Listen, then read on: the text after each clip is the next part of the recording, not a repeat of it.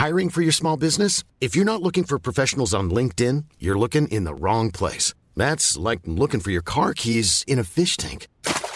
LinkedIn helps you hire professionals you can't find anywhere else, even those who aren't actively searching for a new job but might be open to the perfect role. In a given month, over 70% of LinkedIn users don't even visit other leading job sites. So start looking in the right place. With LinkedIn, you can hire professionals like a professional. Post your free job on linkedin.com slash people today.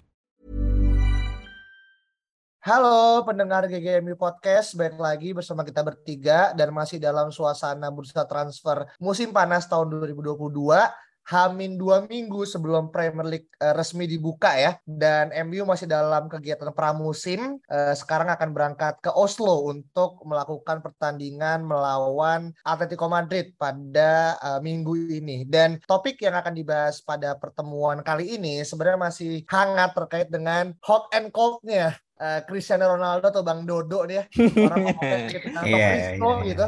uh, terkait dengan apakah dia cabut ataukah dia stay. Dan kemungkinan kemungkinan inilah yang akan menimbulkan multiverse of madness gitu.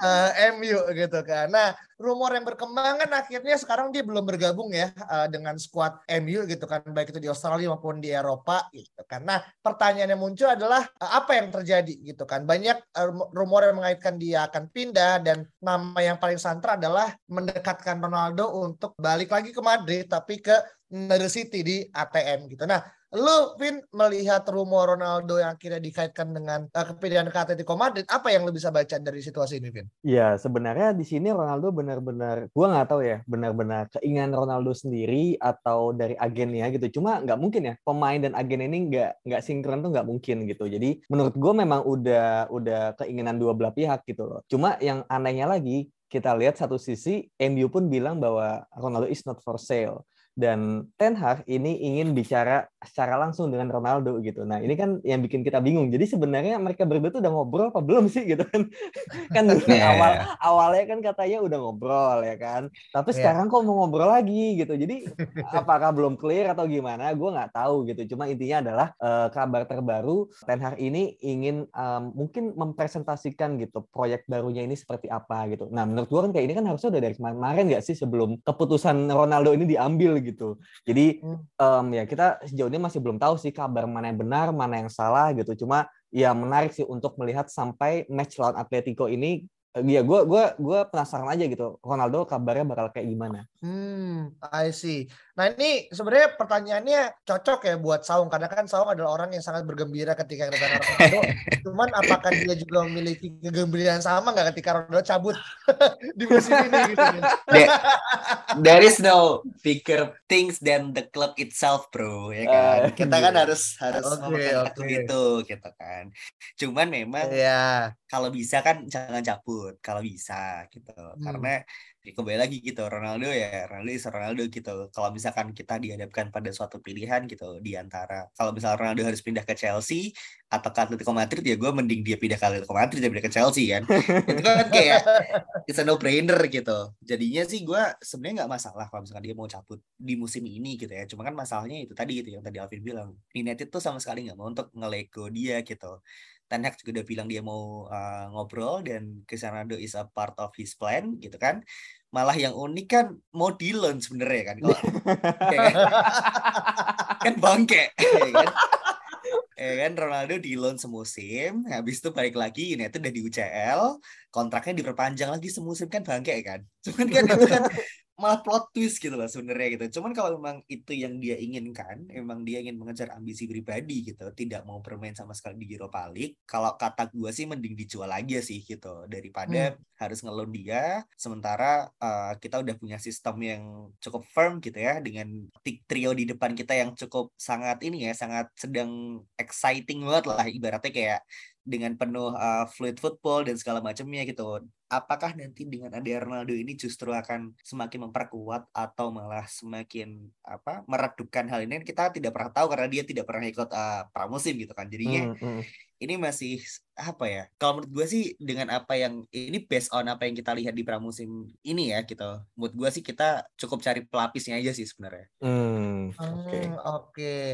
Berarti ini uh, sebenarnya apa yang gue tangkap dari Saung ya, melihat konteks MU yang sudah mulai padu padan dengan trio Sancho, Rashford dan juga Martial yeah. dan uh, mungkin Ronaldo juga mungkin akan ketinggalan kereta ya quote unquote ya. Karena kan dia harus ngikutin secara sistem, secara physicalities juga gitu. Yang mana ini akan menjadi suatu hal yang saganya tuh berjalan paralel. Saganya di yang belum selesai Ronaldo pun juga masih sama gitu. Jadi PR-nya Ten Hag tuh nggak cuma ngebuilding tim tapi menyelesaikan dispute ini kan jadi suatu hal yang akhirnya perlu menjadi pertimbangan gitu. Nah tapi kita balik ke konteksnya uh, eh, MU yang akhirnya mencoba untuk uh, ada rumor mulai Ronaldo ke Atletico. Ini gue baca ya, uh, bagaimana kayak fans Atletico ini uh, banyak yang nggak setuju kalau ke, ke MU gitu kan. Mengingat mm-hmm. historikalnya Ronaldo dengan Real Madrid dari tahun 2009 sampai 2018 dan juga berbagai macam hal yang mungkin intrik-intrik yang terjadi gitu kan. Itu udah nggak bisa dibohongin gitu. Mungkin agak mirip kali ya dengan ketika dulu Pogba yang mau diover ke PSG tapi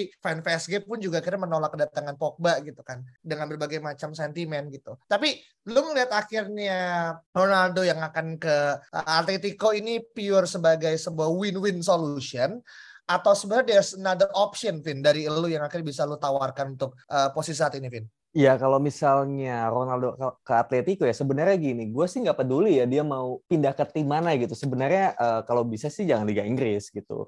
Cuma kalau misalnya harus keluar Inggris sebenarnya kita juga nggak masalah ya. Dia mau ke Bayern kayak mau ke Atletico gitu ya itu udah udah udah gimana dia aja lah gitu.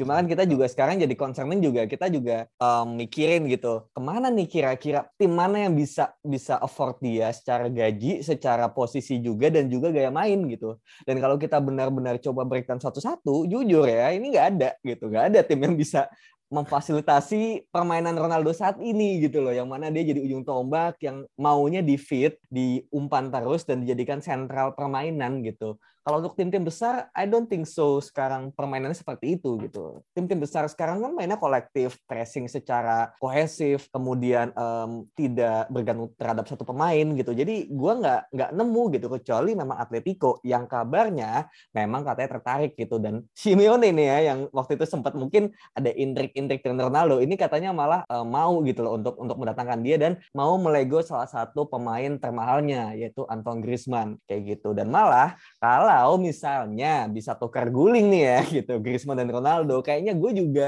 nggak menolak sih gitu. Oke oke. Ini berarti opsi untuk akhirnya melakukan negosiasi pemain ya dalam artian tukar guling Ronaldo dan Griezmann ini ada satu opsi yang akhirnya terbuka. Meskipun yang gue lihat juga orang lebih tertarik dengan Hall Felix ya dan lu sendiri Ung akhirnya melihat gimana akhirnya potensi tukar guling between mungkin Griezmann atau mungkin yang lebih muda ya, Ho Felix dengan Ronaldo, lu apakah terbuka dengan itu? Iya, kalau uh, Anton Griezmann kayaknya the ship has already sailed ya di 2017 menurut gua gitu. kayaknya kok agak gak masuk akal gitu sekarang gitu ya uh, pertama dia sekarang udah 31 kalau nggak salah ya. Hmm, udah ya, ya, ya. Uh, cukup uzur menurut gua gitu. Belum lah anjir baru 31. Iya maksud ya maksud gua kan tidak tidak semua pemain bisa selevel Messi dan Ronaldo Pak ya oh, kan. Iya, iya, iya, iya. Gitu. Dan gua rasa dia tidak pernah hit the highest form gitu loh menurut gua gitu. Entah apakah uh, menurut gua pencapaian terbaik dia kan pada saat dia menang World Cup tapi kalau nggak salah di musim yang sama ya dia tuh gagal menang Liga Champion kan? Gagal menang Liga Champion dan dia tidak pernah menang La Liga seingat gue jadinya kayak apa ya gue nggak tahu sih apakah ini termasuk pemain yang cocok dalam skema Ten Hag gitu. Walaupun mungkin misalkan nanti dia datang ke United, mungkin dia akan bayangan gue mungkin akan dipasang sebagai false nine sih menurut gue gitu.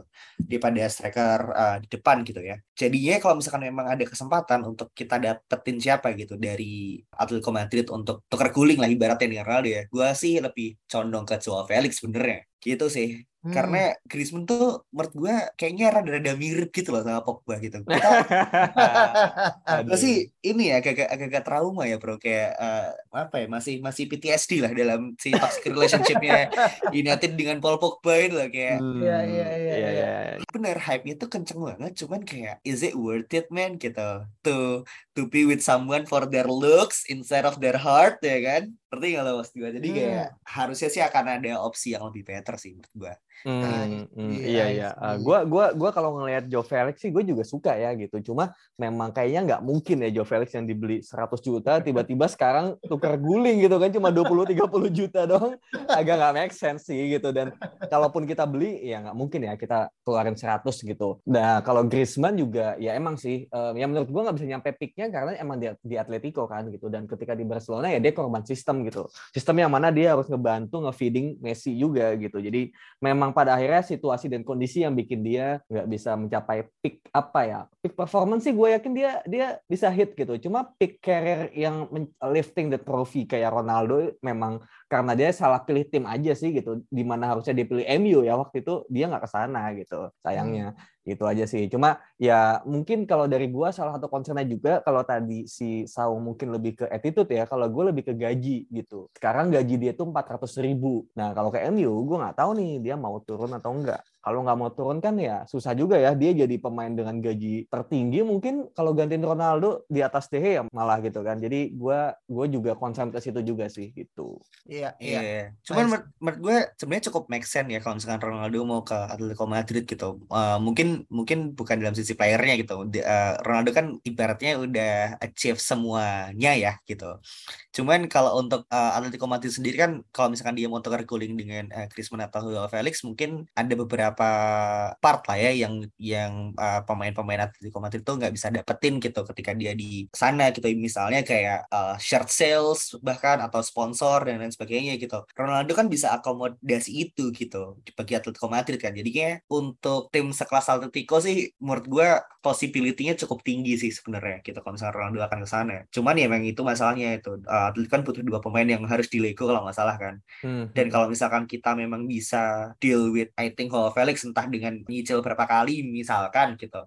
Atau dengan sistem loan atau with option to buy I think sih go for it sih menurut gue gitu. Hmm. tinggal gimana caranya si uh, Murto kan untuk nego dengan Atletico gitu. Kayak misalkan ya lo beli Ronaldo lah gitu. Entah kan shirt sales lo pasti akan meningkat pesat gitu kan. Baik dari fans uh, Atletico yang mau pakai jersey di belakang namanya Ronaldo gitu atau fans Real Madrid yang mau bakar jersey-nya gitu. Maksudnya pasti kan tetap tetap akan bisa gitu loh sebenarnya. Jadi win-win solution sih sebenarnya. iya, iya, iya, iya. Dan ini ngomong sedikit stats ya, bahwasanya hmm. sebenarnya kalau secara tim Atletico dan Ronaldo ini kan sebenarnya punya sejarah yang cukup erat ya. Bahkan pedih. Uh, Maksudnya ke kegagalan Atletico kan most of them kan karena Ronaldo sebenarnya. Iya, gitu ya. Dan juga apa Atletico adalah tim yang paling sering dilawan sama Ronaldo, 37 hmm. kali dan 17 kali itu dimenangkan sama Ronaldo dengan total 25 gol yang terbanyak gitu kan uh, dari semua klub klub yang pernah dilawan sama Ronaldo. Menurut gue ini mungkin jadi salah satu pertimbangan mungkin ya kayak dia merasa terlalu berdosa kan dengan satu tim. Udahlah gue angkat lagi derajatnya gitu. gue kan kita gak pernah tahu ya apa yang akhirnya menjadi isi kepala Ronaldo. Tapi memang sebenarnya dilemanya Ronaldo menurut gue akan sangat-sangat kompleks karena Jorge Mendes pun menurut gue jadi agen yang paling sibuk ya di musim ini gitu kan. Dan mungkin Mendes juga nggak nggak mungkin nggak sampai kepikiran kalau Ronaldo akan memiliki plan buat cabut dan segala macam gitu. Jadi memang saga ini akan berakhir ya once it ends ya eh, September ya gitu kan. Tapi ya well uh, sembari memang akhirnya menunggu kejelasan Ronaldo, kita pun juga sebenarnya udah cukup banyak ya di link up dengan striker gitu ke secara rumor yang mana juga jadi salah satu hal yang akan menjadi topik obrolan kita gitu kan. Dan ini datang pas banget tadi malam ya tanggal 24 uh, eh, Juli di mana berdasarkan dari Don Fabrizio Romano gitu kan. Uh, sang mesayahnya bursa transfer KM bilang kalau MU tarik dengan uh, Salzburg talent ya Benjamin Sesko gitu. Jujur gue langsung lihat YouTube dan ternyata dia tuh kemarin tahun 2003 yang mana umur itu 19 tahun sebenarnya. Iya, iya. Dan untuk uh, pemain yang sudah tahun tingginya 194 cm dan dari cara dia akhirnya uh, apa di kompilasi YouTube ya mengingatkan gue pada ya Erling Haaland tapi mungkin agak sedikit mudaan dikit lah dan standarnya diturunin seperempat lah uh, dibandingkan dari Haaland gitu. Lo ngelihat Sesko sendiri gimana? Ung, apakah emang akan menjadi pengganti Ronaldo atau Ronaldo pergi atau cabut? Sesko adalah ya generation of talent yang perlu perlu kita secure gitu. Iya, Ronaldo uh, mau stay atau cabut sih menurut gue tetap harus beli striker sih gitu. Karena praktiknya kan kita sekarang di depan di posisi striker lah gitu. Kita cuma punya Martial kan gitu. Dan Ronaldo ini ya itu tadi gitu. Kita masih nggak tahu nasibnya seperti apa gitu. Dan Sesko menurut gue di usia 19 tahun dan kalau gue lihat secara tiga menit ya di Twitter dan bagaimana dia kompilasi dan juga uh, apa kata warganet ya menurut gue sih patut untuk dicoba sih menurut gue gitu possibility untuk untuk sign Benjamin Sesko sih. Hmm, hmm iya iya. Uh, okay. Gue pun juga semalam ya gue cukup kaget kayak tiba-tiba di link juga gitu loh sama si Sesko karena sebelum-sebelumnya nggak ada. Dan pas gue coba lihat YouTube, yang gue lihat itu adalah oke okay, dia mirip Holland tapi menurut gue dia cukup pintar untuk hold up play dan link up play gitu. Dia sering banget kayak apa namanya uh, back heel back gitu loh. Dia mundur ke belakang jemput bola terus dia back heel ke belakang dikasih ke pemain sayapnya atau ke AM-nya itu sering banget terjadi gitu. Jadi dia bukan pemain yang meskipun badannya besar dia bukan pemain yang maunya kayak Lukaku mungkin ya kayak di di umpan-umpan terus terus dia tinggal sundul gitu. Enggak dia nggak kayak gitu. Cuma mungkin yang gue agak concerning adalah cara lari larinya tuh agak aneh loh. Gue nggak tah ya, larinya tuh kayak agak emang, agak emang, agak kaku gitu gue. Bro, bro, emang Halan gak aneh larinya? kayak alien gitu aja larinya. emang gitu, striker sekarang emang gitu pak.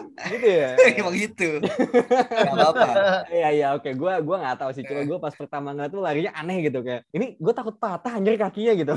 Cuma Aduh cuma kayak dan dan e, kalau di YouTube ya gitu katanya salah satu weaknessnya adalah injury gitu. Gue nggak tahu seberapa sering dia cedera. Cuma sayang banget sih kalau misalnya kita invest pemain 19 tahun tapi ternyata salah satu kelemahannya adalah injury. Gitu sih. Mungkin concernnya itu sih. I see I see I see. Nah ini yang menarik ya. Bahwa saya sebenarnya Sesko itu untuk pemain 19 tahun ya sama ketika akhirnya kita ngebeli pemain muda lain ya. Bedanya mungkin uh, nama Sesko nih jadi tinggi karena pertama uh, digadang-gadang akan memenuhi ya posisi apa namanya striker ya. Mungkin switching between him dan juga Martial. Tapi yang menjadi concern kan adalah masalah harga ya yang mana price tag-nya tuh di angka 55 juta pounds gitu kan dan orang uh, berargumen kayak untuk pemain 19 tahun dan dia asli Slovenia ya gitu kan mm -hmm. yang mana uh, kita nggak bisa kemudian akhirnya mengingat siapa pemain Slovenia lainnya yang akhirnya bisa dijadikan sebuah benchmark gitu kan dan itu dianggap tidak terlalu make sense untuk uh, kalau kita lihat transfer market ya itu mm -hmm. sebenarnya price tag di angka 10 sebenarnya gitu. tapi ya iya, when iya. it goes to United pasti inflasi kan akhirnya langsung melambung ya gitu kan. Iya, kalau kalau tadi kan? kata kata salah satu uh, warga di GGMU kayak bule kalau makan di warung sih. Diketok harganya. Ya?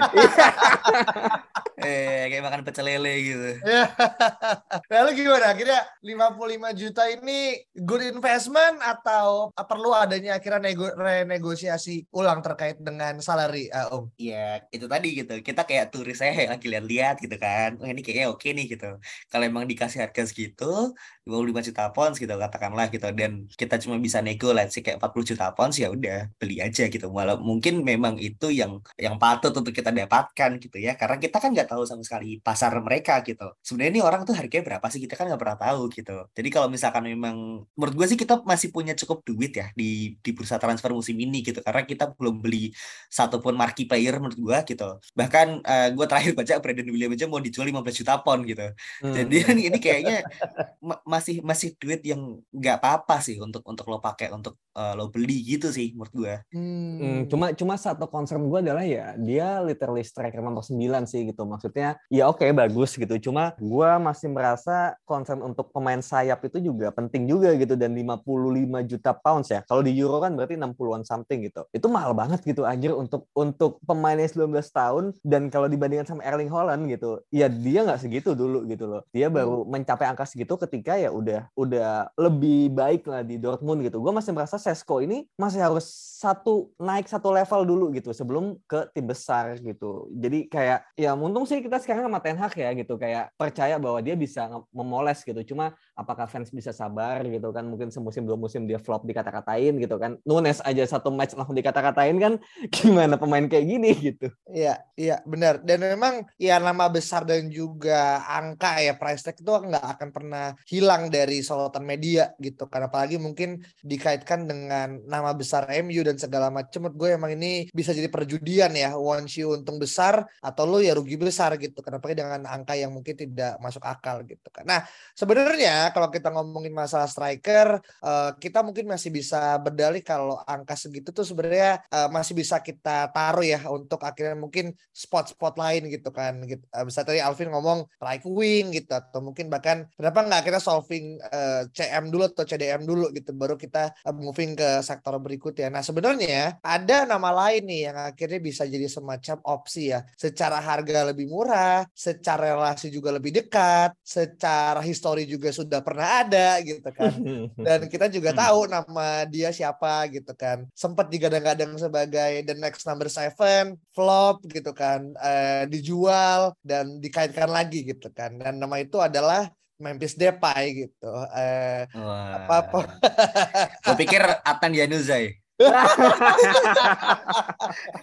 Temennya Pogba dia, jangan iya. dong.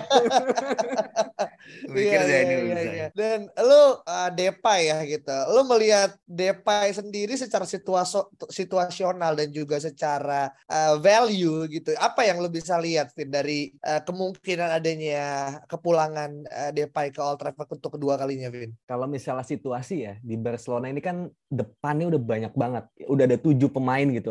Udah udah udah nambah Lewandowski dan Rafinya gitu. Dan Memphis udah jelas sama Xavi ini ingin dijual. Dan kemarin gue baru tahu bahwa harganya cuma 20 juta gitu. Anjir murah banget. Jadi kayak ya buat Barcelona itu udah udah untung gitu. Karena dia ngambil dari Lyon kan nol rupiah gitu loh. Jadinya menurut gua apa ya kayak 20 ini udah sangat sangat bergen lah gitu. Meskipun buat Barcelona itu untung ya gitu. Itu dari situasi. Nah kemarin gue juga sempat nge-tweet juga kayak tim apa sih yang sebenarnya butuh striker? gitu. Dan setelah kita gua coba uh, breakdown gitu ya benar-benar butuh striker sekarang itu ya MU dan Chelsea gitu. Dan kalau misalnya kita ngomongin MU gitu gue cuma masih takut gitu kalau ternyata Memphis ini meskipun udah berubah ya gue yakin dia udah lebih mature gitu. Tapi dia masih masih apa ya ada sisi-sisi di mana ya itu yang gue pernah bilang ya di episode yang lalu gitu. Dia sulit dikendalikan gitu dan akhirnya menjadi beban daripada malah menjadi harapan gitu sih. Itu itu cuma ketakutan itu aja sih. Cuma kalau other than that gue melihat skill dia uh, versatility juga yang dia bisa di tengah kiri dan kanan juga gitu.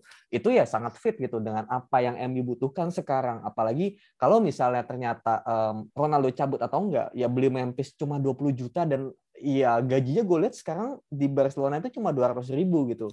Nggak terlalu mahal lah menurut gue jadi ya itu sebetulnya good edition ya gitu. Apalagi kalau misalnya ya kita bayangin aja gitu depan nanti ada Martial ada Rashford ada Sancho terus Memphis menjadi apa ya kayak backup yang bisa di segala sisi gitu. Itu menurut gue bagus banget gitu. Cuma attitude aja yang gue masih agak takut gitu. Sama kayak tadi ketika Saung takut attitude yang ada di Griezmann kayak gitu. Hmm I see I see. Berarti emang ketakutan uh, atau mungkin worriness dari Alvin sebenarnya bukan uh, lebih ke bukan kepada skill atau lebih pada posisi tapi lebih pada manner ya. Ya akhirnya hmm. juga jadi salah satu uh, bentuk. Tapi sebenarnya bisa nggak kalau kita akhirnya mengatakan kalau di bawah Ten Hag dengan uh, kepala dingin ya gitu kan? Itu sebenarnya hal-hal kayak gini bisa diminimalisir gitu. Terutama mungkin ada Dutch connection dan juga mungkin ya tadi ya Alvin bahkan bilang sendiri kalau Memphis jauh lebih dewasa gitu jauh lebih mungkin wise gitu. Umurnya juga udah 28 tahun dan secara stats sebenarnya dia juga bukan nggak jelek-jelek banget gitu. Apalagi untuk sebagai rotational player ya menurut gue sih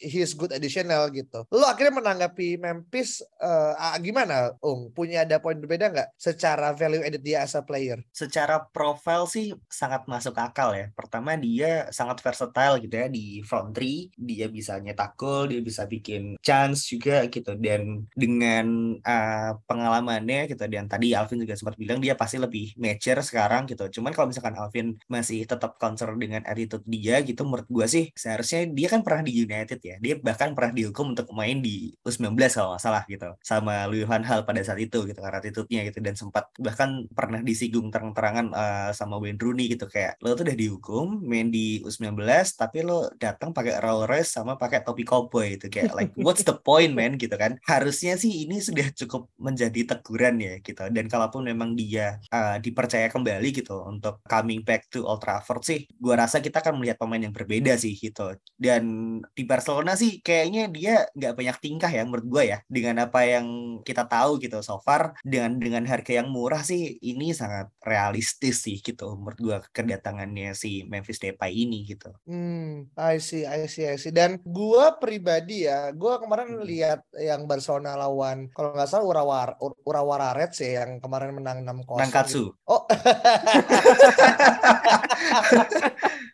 Urawara ya? Urawara ya sebenarnya kan. Okay, okay, itu okay. golnya dia tuh ikonik banget emang tipikal Depa ya akhirnya melakukan yeah, yeah, yeah. apa namanya body shading gitu kan dan menurut gue sih uh, ya secara movement dia belum kehilangan lah gitu kan secara touch meskipun ya kita bisa akhirnya melihat ya pemain tipikal Depa gitu kan yang atau Ronaldo yang bermain awal di sisi sayap Indian dia akan ends up sebagai seorang striker gitu. Ya sebenarnya good uh, dia bisa akhirnya menyesuaikan dengan situasional gitu kan dan menurut gue gini sih kepindahan Depay kan sebenarnya juga akhirnya berpengaruh pada nanti dia bermain di timnas gitu kan. Dan ketika dia stay di Barca gitu, maka chance dia untuk akhirnya main sebagai first first eleven akan sangat sulit gitu kan. Sangat adanya ya. Lewan, adanya Auba gitu kan. Uh, itu udah jadi suatu hal yang bahkan tidak bisa dipungkiri dia akan sulit menembus starting eleven dan itu akan balik kepada omongannya Van Hal gitu kan.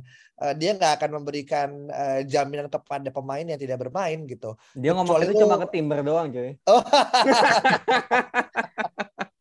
mana nomor sembilannya kan juga udah mau dipakai sama Lewandowski kan. Lewandowski kayaknya kan masih masih di nomor uh, tuh gitu gue lihat-lihat gitu. Iya iya iya iya ya ini yang juga jadi salah satu apa ya pertimbangan juga mungkin. Dan menurut gue sih gue akan sangat dengan senang hati ya membuka uh, pintu apa namanya buat Depay. Dan gue yakin sih sebagian besar fans MU yang gue baca di uh, Twitter ya setidaknya uh, mereka melihat Depay yang yang berbeda lah. Meskipun memang pasti akan selalu ada benefit or the doubts dari setiap uh, kepindahan gitu kan. Tapi mungkin kalau kita boleh berandai-andai deh sebagai ya mungkin uh, penutup juga selain dari dua nama ini gitu adakah dari Alvin atau dari Saung mungkin pemain yang secara price tag mendekat seperti apa yang akhirnya Depay punya, tapi secara potensial dia masih masuk dalam golongan yang emang akhirnya uh, ke dalam kelompok yang bisa menyesuaikan dengan skema Ten Hag. Ada nggak mungkin dari kalian berdua? Siapa, Vin? Gue ya Broby sih.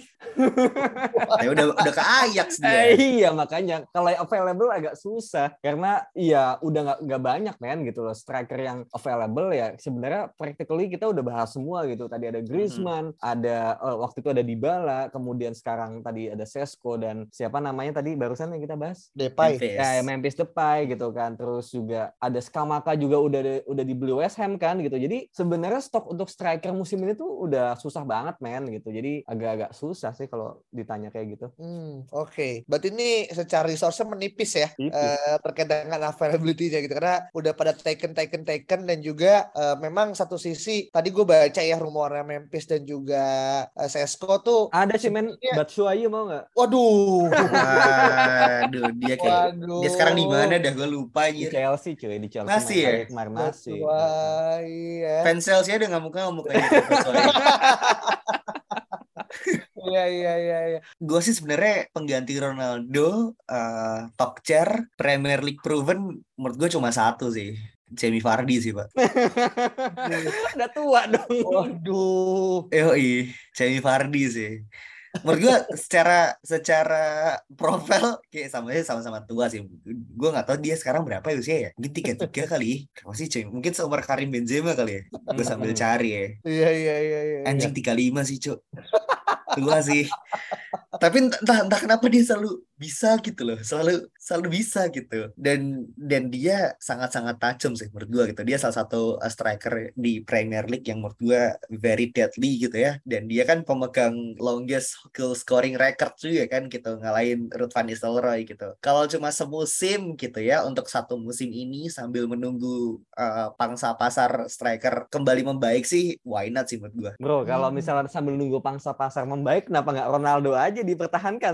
Oh iya Bener juga sih. Aduh. Ya, yeah, that's why bro. That's why kenapa Ten Hag ingin mati-matian mempertahankan Ronaldo kan gitu. Karena kan dia juga tahu gitu nggak nggak ada yang lebih lebih baik gitu untuk ganti Ronaldo saat hmm, ini gitu kan. iya, iya, iya. cuman kalau emang lo punya duit banyak dan emang lo mau spend money for some 19 year old kid gitu ya ya kalau mau dibuang ke Sesko sih nggak masalah gitu. Cuman kalau duit lo tipis dan pengen yang proven ya Memphis Depay juga bisa gitu. Hmm, hmm. sebenarnya kan menurut gue Martial nih kembali lagi ini ini akan jadi musim kebangkitan dia bro. Teman-teman boleh di record ya ini musim kebangkitan Martial tuh 2022 2023. Kebangkitan tuh kebangetan nih, Bros. Kebangkitan dong. oh, kebangkitan. Kalau misalkan memang Ronaldo jadi pindah gitu ya dan Martial akan terus jadi starter, minimal 15 gol sih semusim ini di Premier League menurut gue. Hmm, hmm, hmm. Iya iya. Itu itu itu make sense ya menurut gue. Maksudnya um, gini ya, gue yang satu hal yang gue bingung dari Martial adalah ketika dia mendapatkan seorang pesaing yang mungkin kualitasnya sedikit di atas dia itu kayak somehow dia tuh menurun performanya, ya kan? Kayak dulu pas ada Zlatan, kemudian ada uh, di, dikasih Alexis Sanchez juga, terus juga ada Cavani, sekarang ada Ronaldo gitu. Kayak dia tuh sama redup gitu ketika dia dia dia harus bersaing gitu. Tapi kalau dia udah digaranti dari awal, oke, okay, lu striker depan gitu kan. Itu ya dia bakal bagus gitu loh. Jadi gue gua nggak paham gitu apakah memang pelatih-pelatih yang kemarin ada sedikit mismanage dia gitu kan ketika ada pesaingnya atau memang ya memang his mentality aja yang not good enough gitu. Itu itu yang gue mau lihat satu kali lagi sekarang ketika uh, meskipun ya kita bertiga sebetulnya udah memfonis bahwa kemarin itu adalah musim finalnya Martial ya kan. Cuma sama ketika melihat dia di musim ini um, di pre-season ya kayak ya pantas untuk dikasih lagi sih gitu kayak prime Martial itu terlalu bagus untuk dibuang sih. Mm-hmm. Kan kita juga pernah ngebuat satu episode yang terkait dengan Martial the Conman sebenarnya kan.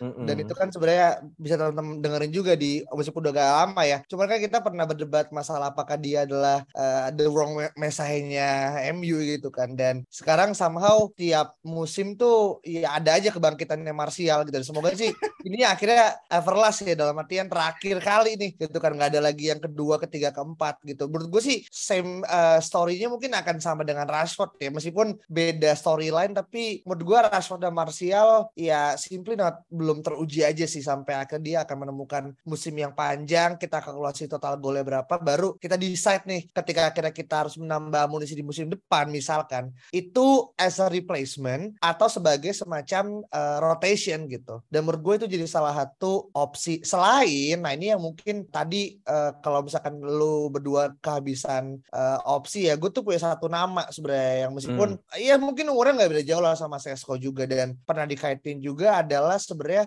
Gabriel Veronnya Palmeiras sebenarnya gitu. Dan ini kan eh, satu nama yang dulu inget banget tuh di bulan Juni pertengahan tuh sempat booming ya gitu kan. Yang bilang Ten Hag tertarik lah segala macam segala macam. Mm -hmm. Dan menurut gue sih tipikalnya Gabriel Veron juga versatile ya. Uh, tingginya nggak begitu tinggi sama kayak Gapsus gitu kan. Mm -hmm. uh, dia juga bisa main di kiri kanan, tengah juga gitu. Cuman mungkin ya Valera juga ada juga gitu. Mm -hmm. Cuman gue nggak tahu nih apakah Ten Hag mau untuk akhirnya mencoba ekspor exploring untuk membawa dari Amerika Latin ya selain dari Lisandro Martinez yang udah pernah terbukti bekerja sama tapi itu yang jadi sebuah tantangan. Kan setiap gue menurut gue setiap pelatih punya preferensi ya dan menurut gue suka tidak suka bias favoritism tuh akan terjadi gitu. Dan kita udah udah akan melihat nih di bagaimana akhirnya uh, rasa Belanda di MU ini akan semakin kental dengan adanya mungkin nanti misalkan ya Denzel Dumfries gitu kan Frankie De Jong gitu Memphis Depay gitu kan dan whatever lagi nama-nama lain yang mungkin akan hadir di musim musim kedua, ketiga, keempat, ya itu sih jadi salah satu poin yang menurut gue siapa pelatihnya akan mempengaruhi siapa akan jadi pemain yang akan diundang sih. Itu hmm. sih paling sebagai penutup ya iya, dari iya. Uh, kita gitu kan. Dan pada kesel kan ya, pada kesel,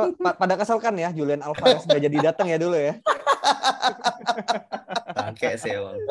15 juta doang loh, gila kali. Nah, Tapi sebenarnya ada ini gue nemu satu nama sih. Ini okay. harusnya bisa dipertimbangkan gitu. Boleh, boleh. Patrick Sickman. Oh, Oke. Okay. Dia iya, iya. 27 apps, 24 gol di Bundesliga. Gue nggak hmm. tahu sih ini dia uh, rating maksudnya urutan keberapa ya di di top score-nya Bundesliga gitu. Cuman hmm. harusnya sih mau lah ke United gitu. Dia masih 26 tahun, hmm tingginya 1,9 gitu. Tinggi banget sih ini orang itu. Dan main untuk United gitu gitu maksudnya lo pindah dari Bayer Leverkusen sih harusnya no brainer sih menurut gue hmm, hmm, hmm, hmm. Iya. Iya, iya. iya kalau Alvin mau comes up dengan Andre Belotti mungkin Win anjing lawas banget bro gue malah gini kalau Patrick Schick sebetulnya gue juga di awal musim ini ya maksudnya pas bulan Juni akhir itu juga sempat uh, nominate dia ya di di podcast kita ya untuk dibahas gitu. Cuma karena beritanya nggak pernah ada jadinya kita nggak pernah bahas itu gitu. Schick itu ya cukup menarik sih gitu profilnya. Dia tipikal number nine. Dia pasti bisa hold up play playing juga ya gitu. Cuma memang mungkin ya dia bukanlah tipe yang roaming all around kayak gitu sih gitu. Cuma kalau misalnya gue bisa uh, nominate satu nama lagi Alexander Isak punyanya Malaga kalau nggak salah gue lupa. Hmm. Pokoknya dia strikernya Swedia. Dia cukup cepet men gitu. Dia striker yang bisa dibilang mirip Erling Haaland gitu. Tinggi, nggak gede-gede banget tapi atletis dan dia larinya kencang gitu. Dan gue juga tahu gitu dia salah satu pemain yang masuk ke radar tim-tim besar Eropa gitu. Cuma musim ini belum begitu uh, dealing ya dengan pemain-pemain dengan tim-tim itu gitu. Cuma gue yakin beberapa musim lagi atau tahun depan mungkin Isak ini akan menjadi hot prospect juga gitu. Dan menurut gue ini wajib untuk uh, masuk radar sih. Kalau misalnya musim ini MU masih harus stick dengan Martial dan Ronaldo dan musim depan bakal hunting striker baru itu Alexander Isak menurut gue. I see. Wah ini menarik ya. Ternyata tiga nama terakhir tuh nama-nama yang pernah exist atau setidaknya pernah di link up dengan MU tapi under the radar gitu atau mungkin hmm. tidak sehangat dulu gitu kan dan ya sebenarnya uh, menurut gue sih kemungkinan kemungkinan tadi masih banyak dan mungkin aja dari apa yang tadi kita sebutkan ada satu atau dua nama yang mungkin datang gitu kan atau mungkin bahkan nama baru yang akhirnya tidak pernah kita uh, bicarakan gitu kan dan itu tiba-tiba comes up dan tiba-tiba deal aja gitu kan ketika kita ngelihat Taran Malaysia gitu kan. Jadi masih banyak kemungkinan yang akan terjadi gitu kan dan sambil menunggu uh, nanti akan kita balik lagi di episode berikutnya untuk berbicara siapa pemain yang mungkin akan didealing dengan MU itu aja. Thank you so much. Sampai jumpa di pertemuan berikutnya. Bye bye